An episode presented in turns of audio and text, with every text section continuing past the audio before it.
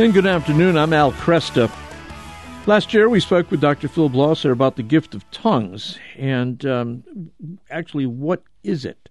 A question that has been of great significance, uh, especially through the 20th century, as we've seen the rise of Pentecostalism and various charismatic movements. Uh, and this is always a, this has always been, uh, in my experience, anyways, a debate among serious Christians. Uh, is is tongues a, uh, a personal praise language? Uh, is tongues something that uh, should be exercised in the assembly, uh, but always with an interpretation? It, are tongues unlearned foreign languages, which can be employed in a missionary situation, foreign mission situation? And um, we're going to go over that again and then take a look at some outstanding figures in church history and how they regarded the phenomenon of speaking tongues and how they regarded the biblical material. Uh, Dr. Phil Blosser is the author of a three volume series called Speaking in Tongues, a critical historical examination. He is a professor of philosophy at Sacred Heart Major Seminary. His other books include Scheler's Critique of Kant's Ethics, and he served for many years as acting secretary and webmaster for the Max Scheler Society of North America. He's chaired various panel discussions at the American Philosophical Association and the American Catholic Philosophical Association. Phil, thanks for joining me again. Uh, thank you, Al, for having me. It's great to be here and um, really appreciate the time. Let's uh, do some uh, quick summary here.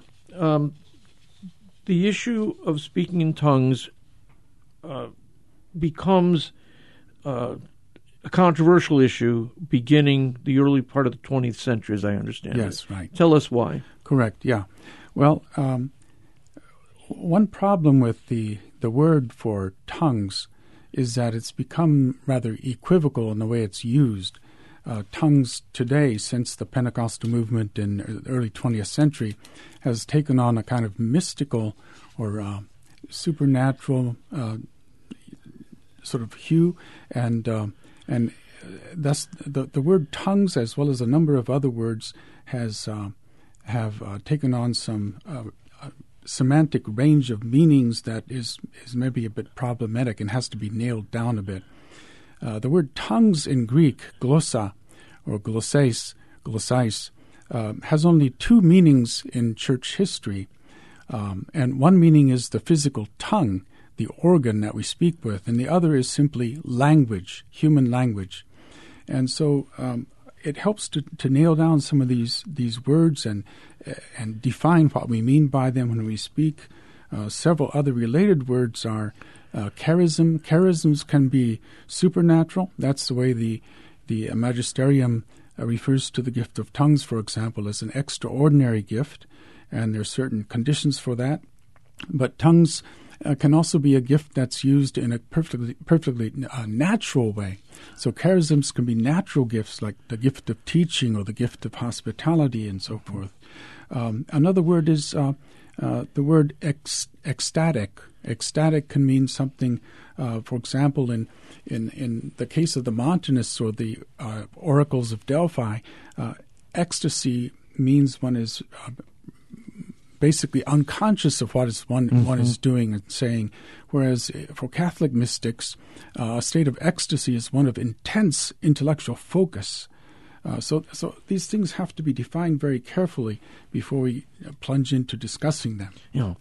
Now, historically, how has the church understood the quote gift of tongues that we encounter in St. Paul's writings, and we also have the phenomenon of Pentecost? Yes, right. I think the the uh, mainstream tradition of church history and ecclesial writings understands uh, Acts chapter 2, uh, the gift of tongues uh, at Pentecost, as being a miraculous gift of speaking uh, in foreign languages that were previously unknown or unlearned okay. by the apostles. Um, in Corinth, uh, th- there's been a lot of debate over that, especially since 1900, but um, some of the early church fathers that we're going to look at in more detail in the third volume on the Church of Corinth, um, Epiphanius, um, uh, Cyril of Alexandria, Ambrosiaster, um, and and some others, they they refer to what's happening in Corinth as simply a problem of natural translation of a sacred language that the people in the congregation were un, uh, could not understand. All right, because uh, Corinth was a big crossroads of many different peoples, different languages being spoken. It was a, a city that was raised and and uh, rebuilt by Rome. So there was Latin there, there was Aramaic with the Jews there, there was uh, Greek, of course. There are many many Egyptian, Demotic Egyptian languages and so forth.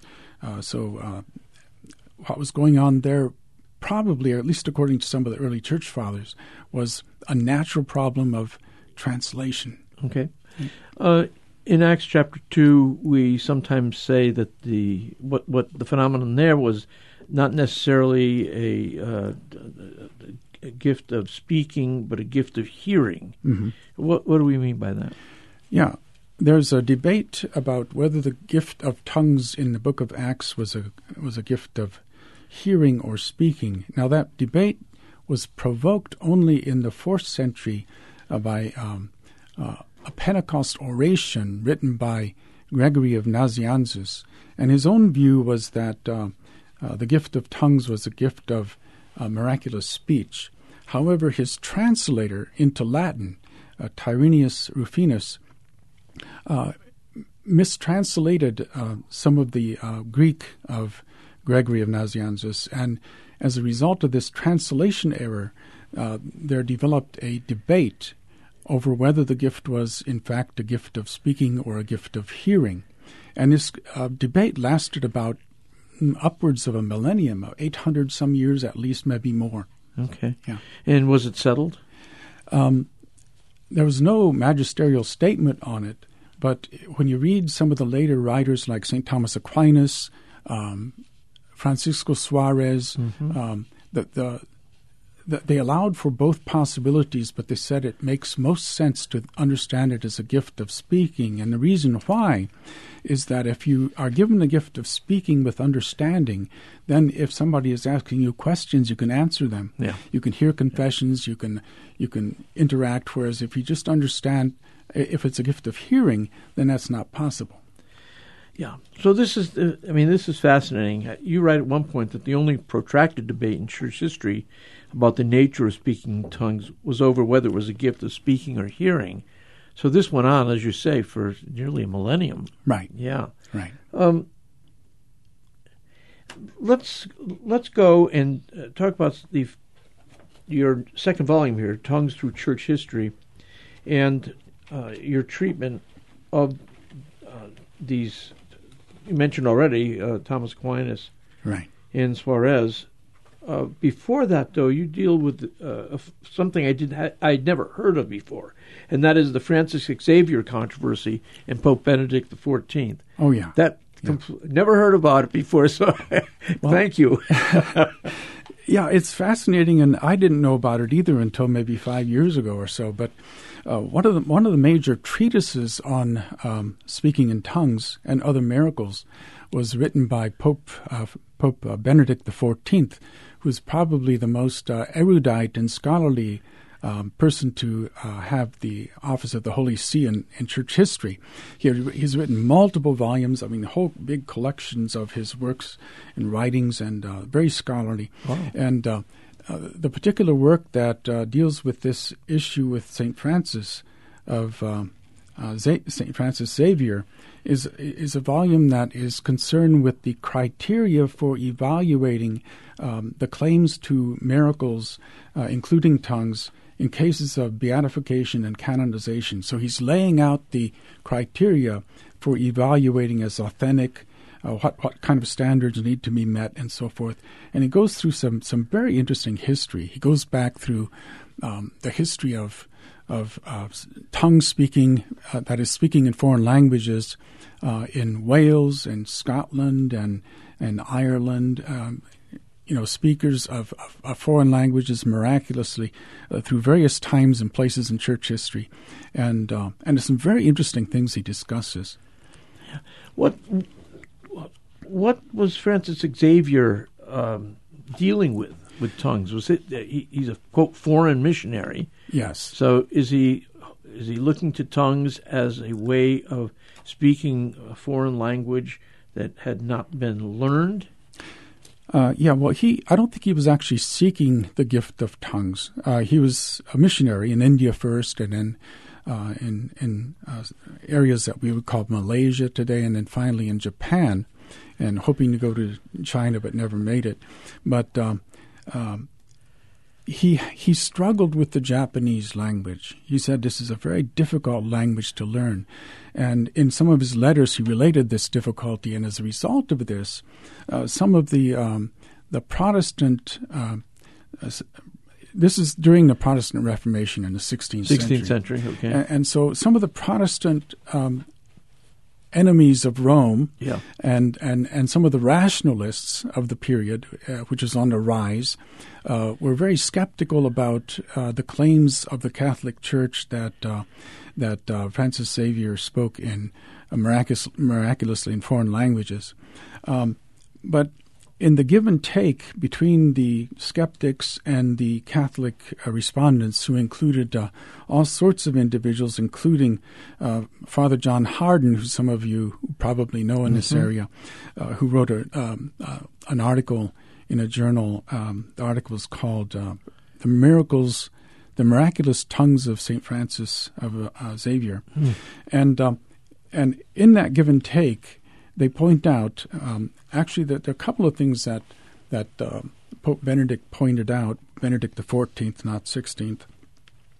Uh, one, maybe the most important, was that there's no inconsistency between struggling with the foreign language on one occasion and then having the gift of speaking in tongues miraculously on another occasion.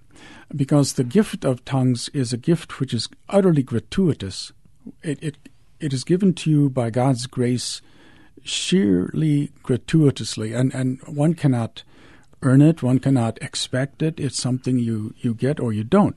And there were occasions where he clearly was given the gift of speaking in Japanese in Yamaguchi, in Yamaguchi in Japan, which is uh, near the southern island. It's it's the coast of the, the main island, and uh, he was speaking to a large crowd and uh, from a tree where he could have a, a high sort of prominent position from which to speak, and people understood him clearly, right, in Japanese.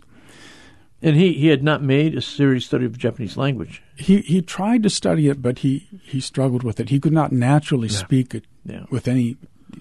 He he he had um, he had a, a, Japanese interpreter for a while, but the interpreter was not especially good. He was from a very poor class, and and um, so when he was able to communicate, yeah, in articulate Japanese, this just was a tremendous kind of shock to the people, right? And he did yeah. he understand this as a, a gift of the Holy Spirit?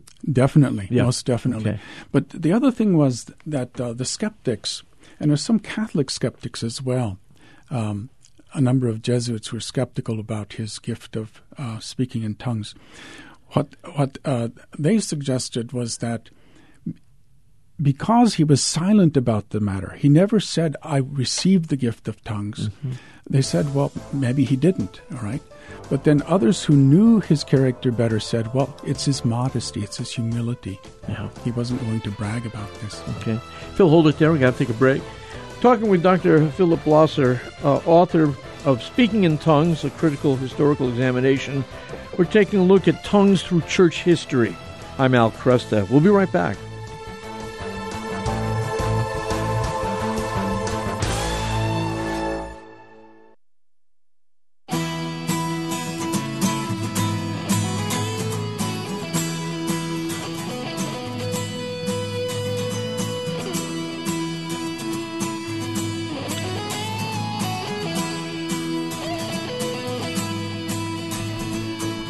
And good afternoon. I'm Al Kresta. With me, Dr. Philip Blosser. He is the co author of Speaking in Tongues, a critical historical examination. The second of the three volumes is now in print, and uh, we're discussing uh, the historical analysis here.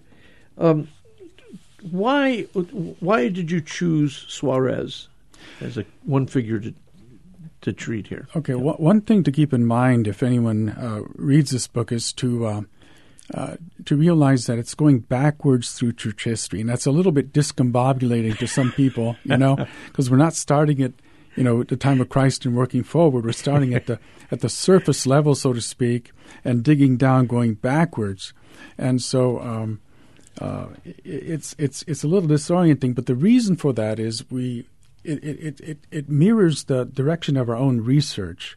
We started with the phenomena that we're acquainted with today mm-hmm. at the surface level, and then we dig down like as if it was an excavation, and we dig down into history, seeing where these ideas came from. Right? Yeah, yeah, yeah. very good. So that's the approach.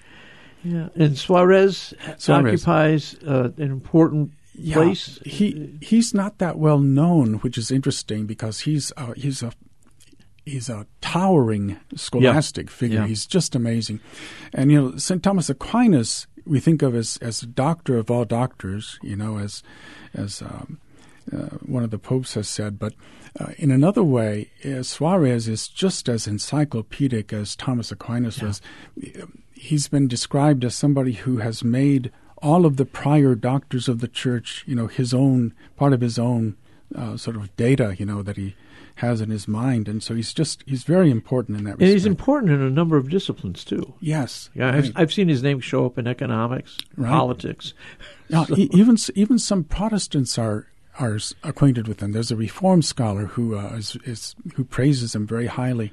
Yeah, and Christian Wolff, the um, the German philosopher that influenced Kant, uh, was very praised praised uh, Suarez very highly, hmm. which is kind of interesting. Yeah, I didn't know that. Yeah. Um, so how does he how does he weigh in on this? Uh, the tongues claim associated with Xavier, you mentioned, was only a small uh, detail in his much larger body of mm-hmm. work, mm-hmm. but uh, significant. Uh, very significant. Um, I think, in in one way, he's sort of summarizing the mainstream tradition, and he's important for that reason. But he's also important for the way he situates his discussion of tongues within a treatise on grace. And so he spends a lot of time developing the understanding of what grace is. Interesting. And uh, makes a distinction, of course, between sanctifying grace, which is what's given to all Christians when they're baptized and, and seek to walk in obedience with uh, our Lord Jesus. Uh, and then, on the other hand, gratuitous grace, which is something we cannot expect uh, as, as um, um, one of the uh, one of one of the the scholars of uh, spiritual theology has said uh, gratuitous grace is not something that we can expect to be part of our ordinary Christian life, mm-hmm. right? Gratuitous mm-hmm. grace. I mean, we can seek the higher gifts, but that's not the same as receiving a gratuitous gift of a miraculous nature. Yeah, right? yeah, yeah. Um, you also bring Thomas Aquinas in mm-hmm. to uh, same uh, chapter here. And what does he contribute to this conversation? Obviously, he's a, you know he's doctor of all doctors. He's a weighty figure uh, in our history. And does he write on this question of tongues, the uh, nature of tongues? He does, and um, um, it's it's it's kind of odd going from Suarez to St. Thomas Aquinas because he comes before Suarez, but but uh, uh, yeah, there, there are about six points that that I make in the uh, conclusion about St. Thomas Aquinas. And if I can just mention it yeah, quickly, no, very good. The first point is that he interprets tongue as word or lingua in Latin, okay. and thus he understands the gift of tongues as a matter of ordinary language. And two, he takes the gift to be either miraculous, as in a missionary context, or non miraculous and natural, as in a liturgical context. Hmm. Um, although there's no reference in his works to any sort of uh, suggestion, uh, which we're going to look at in uh, Volume 3, suggestion that um, that there was a, a, matter of a sacred language which was then requiring an interpreter to be understood by the, the assembly. Uh, he has no reference to that. He still has an understanding of a liturgical context for language. He, he follows St. Augustine, uh, who we'll look at a bit later. He follows St. Augustine in seeing the office of speaking in tongues as transitioning from the individual to the corporate church. Huh. Right, and so the office of the lector, right, who reads um, from Scripture, from the you know, and and and uh, typically that's translated by the priest or or explained in a homily or something. But uh, he sees that as as as transitioning to the corporate church because the church now in his time speaks in all the languages of the world. Oh, right? that's interesting. Yeah. Yeah, so it becomes not uh, uh, necessarily an individual gift. It's been incorporated into the body of Christ uh, universally, and so it it shows up then uh, at moments in the liturgy. The lector, Yes. it can be lector. can seen that. Right. Yeah, Now, he also says that um, uh, the gift of tongues could also mean an ordinary talent for languages, right? Oh. And that's, that's something very important, I think, through church history. One thing that we see frequently is that the gift of tongues is understood as simply a natural gift for languages, as well as, in some cases, a miraculous gift. Uh, you know, my daughter has a gift for languages, and she, she knows three languages now in addition to English, uh, Italian and Latin and Greek wow. and um, and uh, so she has a gift of tongues in that sense. Sure, right? sure, sure. And uh, Yeah. that, that's the way in which it's often used in church history and ecclesial documents, which is kind of interesting. A fourth point he makes is that um, tongues is not the same as prophecy, but he holds that one who prays in a foreign language with understanding accomplishes more than one who merely recites such a prayer without understanding. So even in his time, there was this this phenomenon of people reciting, sort of rattling off prayers that they didn't really understand, mm-hmm. and you know th- that's the kind of thing that maybe in Volume Three we'll look at in the context of St. Paul's assembly in Corinth. You know what was being done there. Yeah. What Was that kind of thing going on there, where you know they're speaking to God but without understanding? Right, Yeah, right, yeah. right. Yeah, and St. Paul, of course, favors uh, being able to speak with understanding. Right, Yeah, right. that's to be uh, that's to be uh, has priority. There's one place and only one where St. Thomas uses the word or the expression unknown tongue, and it's in reference to Acts chapter 2, verse 4, where it means speaking in a language like non Aramaic language, Yeah. right? Yeah. Yeah, Yeah. the apostles. So that's that's all, the only reference he has on use of tongues in Acts chapter two. The only reference to unknown tongues. Okay. Right? That expression doesn't appear in any of his writings except when he's commenting on Acts chapter 2, verse 4. What was how was this? You know, we started said we started back here in the Right. 21st century to the 20th century, 19th century. We're going back. We're doing archaeological dig here. We're Yeah. digging down Yeah. different strata that we're looking at. Um, I'm, I'm just curious. Do do we know? I mean, situ- the, the local parish at that time. We don't have. People did not have the liturgical resources we have today. But I'm just curious. Was there any um, at that time any group that you could say, oh, they're the equivalent of a charismatic community today or a Pentecostal community today, operating, you know, within the uh, the diocese. There's, um, there are, of course, the Montanists Yeah, yeah, are sort of like that in a sense because they claimed to be moved by the Holy Spirit and they claimed to represent a new prophecy, right? A new prophecy. Um, the, the trouble there is that the word glossa is not used in all the any of the key passages. Huh. The word glossa, the you know, tongue, is not not used. And the other problem is that uh, uh, Bishop uh, Eusebius of Caesarea roundly condemns them as Right. diabolical, which is not You don't want to really want to be associated with them. Right. Yeah.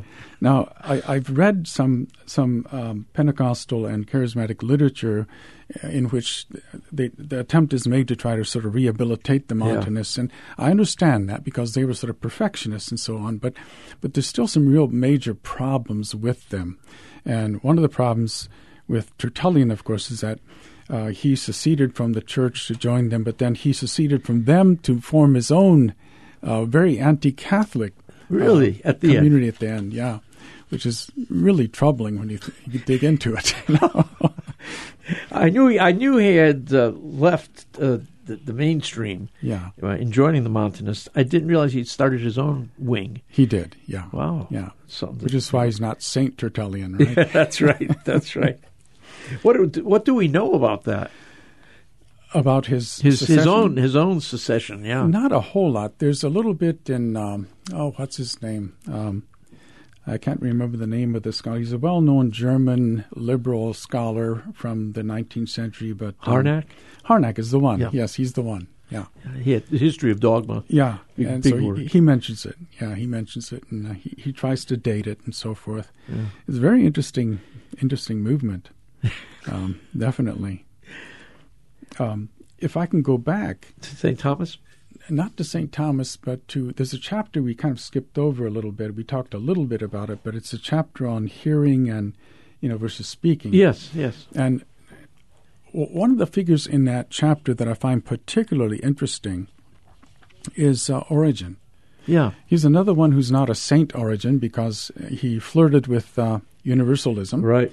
Um, my son wrote a dissertation at Catholic University on Origen, and he claims that these were never beliefs that he was propounding as his own, but were merely speculative. So okay. he, he, tries to exonerate him. But still, I find him very interesting for what he says about tongues. And I have several points here.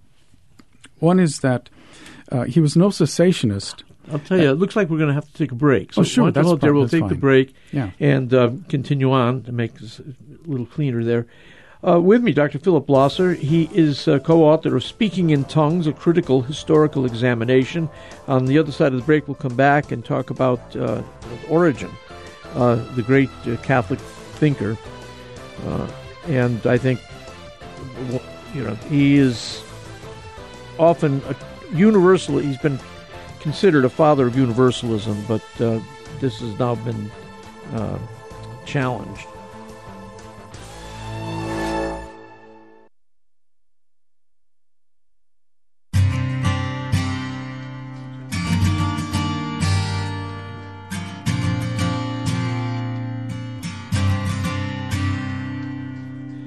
Good afternoon. I'm Al Kresta. Kresta with me, Dr. Philip Blosser, co-author of Speaking in Tongues, a critical historical examination.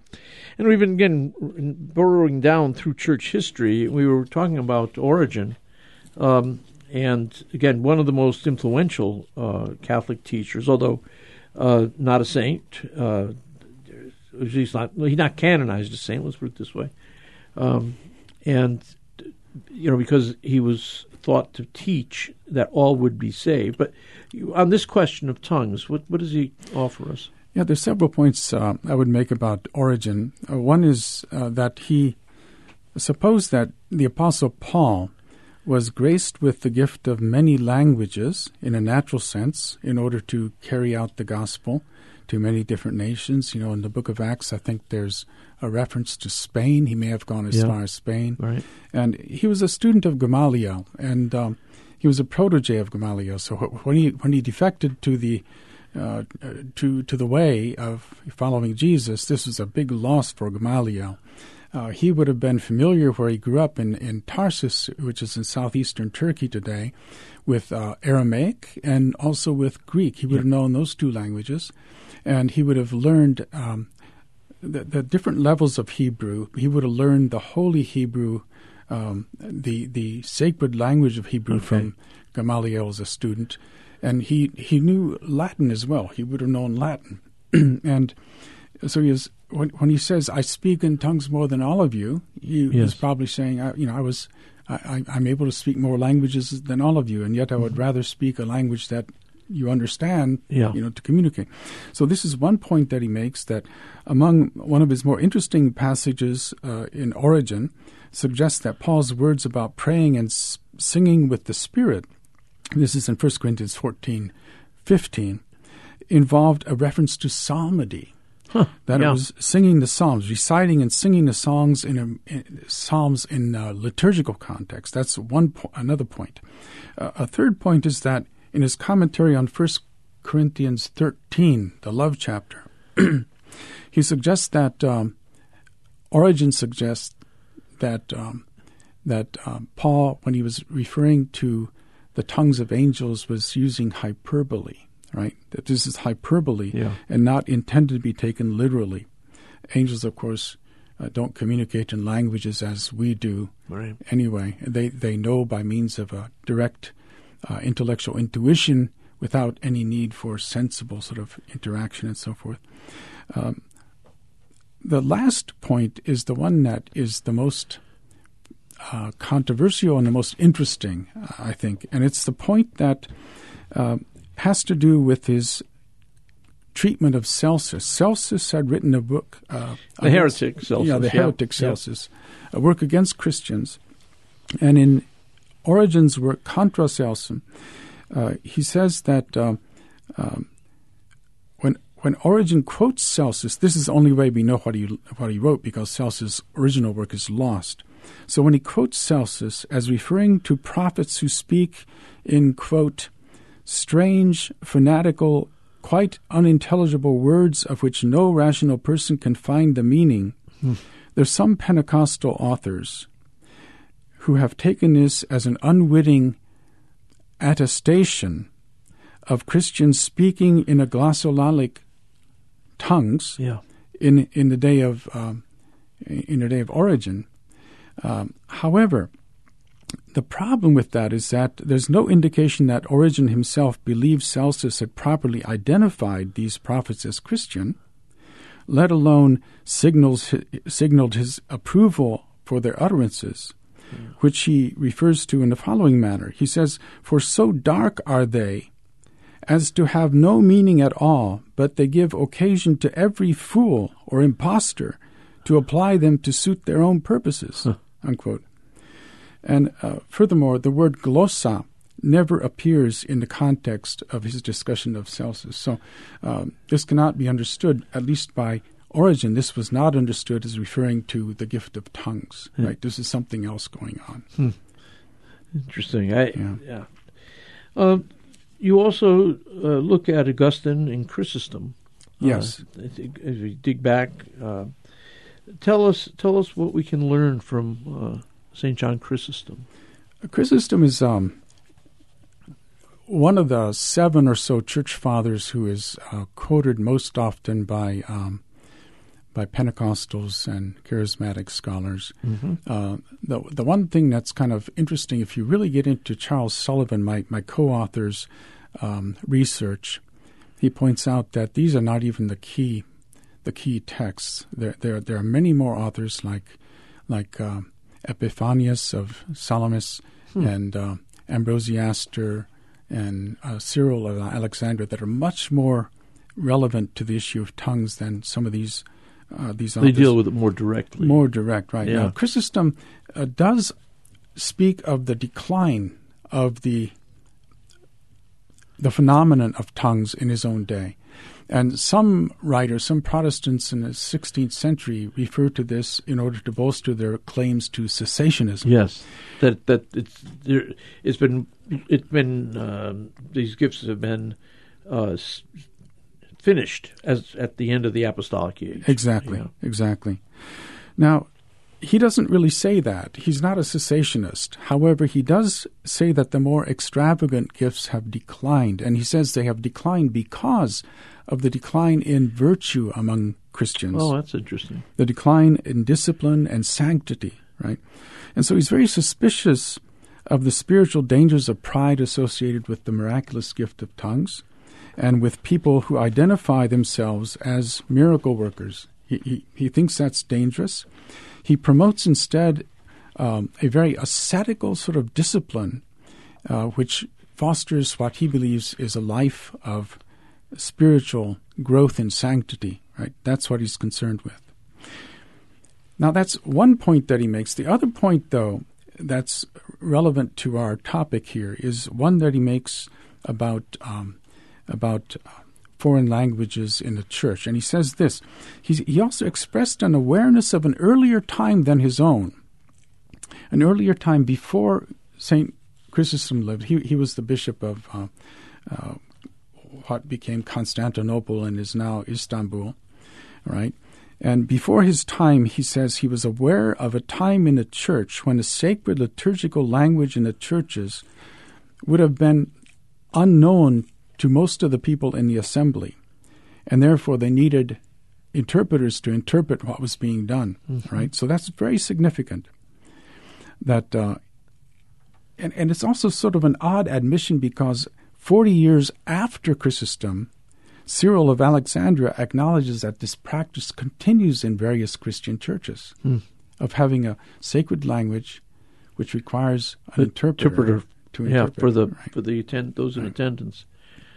Um, does Saint Augustine also believe that gifts are in decline? Yes, yeah. right. Now, I think one one area where some scholars are erroneous is they think that Augustine have ch- changed his mind about miracles, that they had ceased, and then he goes back to believing that they oh. they still continue. I think that's a mistake. I don't think he ever gave up the view that miracles continued, but he he did believe that the more extravagant gifts have declined. Right? Yeah. Did he attribute that to lack of sanctity of, among the people? He's not as clear on that as uh, Chrysostom is. Yeah. So I don't know about the reason for the decline, but he does acknowledge their decline. And how does he deal with the uh, gift of tongues uh, or Acts chapter 2, the phenomenon of Acts chapter 2? It's interesting. He doesn't directly address that. His, his uh, discussion of tongues comes primarily up in connection with his, his uh, controversy with the Donatists. The Donatists claimed that their ability to speak in unlearned foreign languages was an attestation to God's favor over against the institutional church, which they regarded as corrupt. Right. right. Um, and lax. And lax. Yeah. yeah. yeah. And so, um, so yeah, he he um, he doesn't directly exegete um, Acts chapter two, uh, in connection with tongues. That's just not an issue that, that comes up in that context. But over against the Donatists, he um, he argues that their their gift of tongues is is inauthentic. Inauthentic, right? Right, mm-hmm. Mm-hmm. and um, yeah, so they, they, they cannot present that as evidence that they are uh, the, the church. Right. Yeah. And and and again, one thing that that is repeated by Suarez later on, but um, one thing that comes from St. Augustine is the claim that the gift of tongues has moved from the individual to the corporate church, right? St. Augustine holds that too? Yeah, he's, he's the one who originally pushed that view in a very prominent way. He argues that uh, originally in apostolic times and sub apostolic times, the gift of miraculous uh, knowledge of foreign language was needed for the purpose of evangelization. However, that purpose is no longer evangelism is still required, but since the church now embraces the world and all the languages of the world, he puts it in those universal terms, um, the individual gift of tongues is no longer needed. Interesting. Right. Yeah. And Suarez repeats that. Um, going back, you also deal with a number of other uh, figures in, in church history. And mm-hmm. let me mm-hmm. ask you about another of the great uh, creative theologians of the era, and that's Irenaeus. Um, How does he deal with uh, this question of tongues? Yeah, Irenaeus is significant because he's a very early uh, church father. He um, he heard the preaching of Polycarp, who was a, a disciple of uh, the apostle John. Right. right? So yeah. he's he's right down there in the time of the apostles, and um, that's significant in itself. But the other point is simply that he Although he didn't write a whole lot about tongues, when he refers to tongues, it's clear that he refers to tongues only in a sense of ordinary human languages which are spoken miraculously. Right? That's the main point hmm. with uh, Irenaeus. That's interesting. Yeah. Now we were talking off the air earlier about the the phenomenon that grows out of the higher critical movement of the 19th early 20th century. Right. And that is that uh, tongues or glossolalia um, have ceased. And tell me, why would they conclude that? Well, the, the higher critics, yeah, the, the, that's what we're talking about now, yes, right? right? The higher critics tended to be quite liberal theologians, mostly in Germany to begin with, and um, And were they anti supernaturalists in general? Not not all of them, but some of the key ones we're concerned with were Yeah. right. And um, uh, actually, the, the the earliest attempt to uh, interpret tongues in a way that is not a non-ordinary human language, that in in other words, it's not a human language, was by uh, uh, a German um, writer by the name of Christoph Bardili. All right, so he, he, it sounds Italian, but he was German. And in 1786, he wrote a, a work in which he claimed that uh, the gift of tongues in Scripture refers to a, a, a language that is humanly unintelligible. Right? He was the first to raise that. And the next person um, who I was aware of, but I didn't know he was that important, uh, somebody who stressed it was is Johann Herder. All right. Johann Herder. And we'll talk more about him maybe. Yeah. Well, we may not be able to get to it today. Okay. But uh, Phil, thank you so much. It's wonderful being with you. And uh, I'm looking forward to the next volume. When will it be? It was supposed to be last August, Okay. right? but we're finding so much new literature that it's just going to Okay. take more time. We'll talk again. Yeah.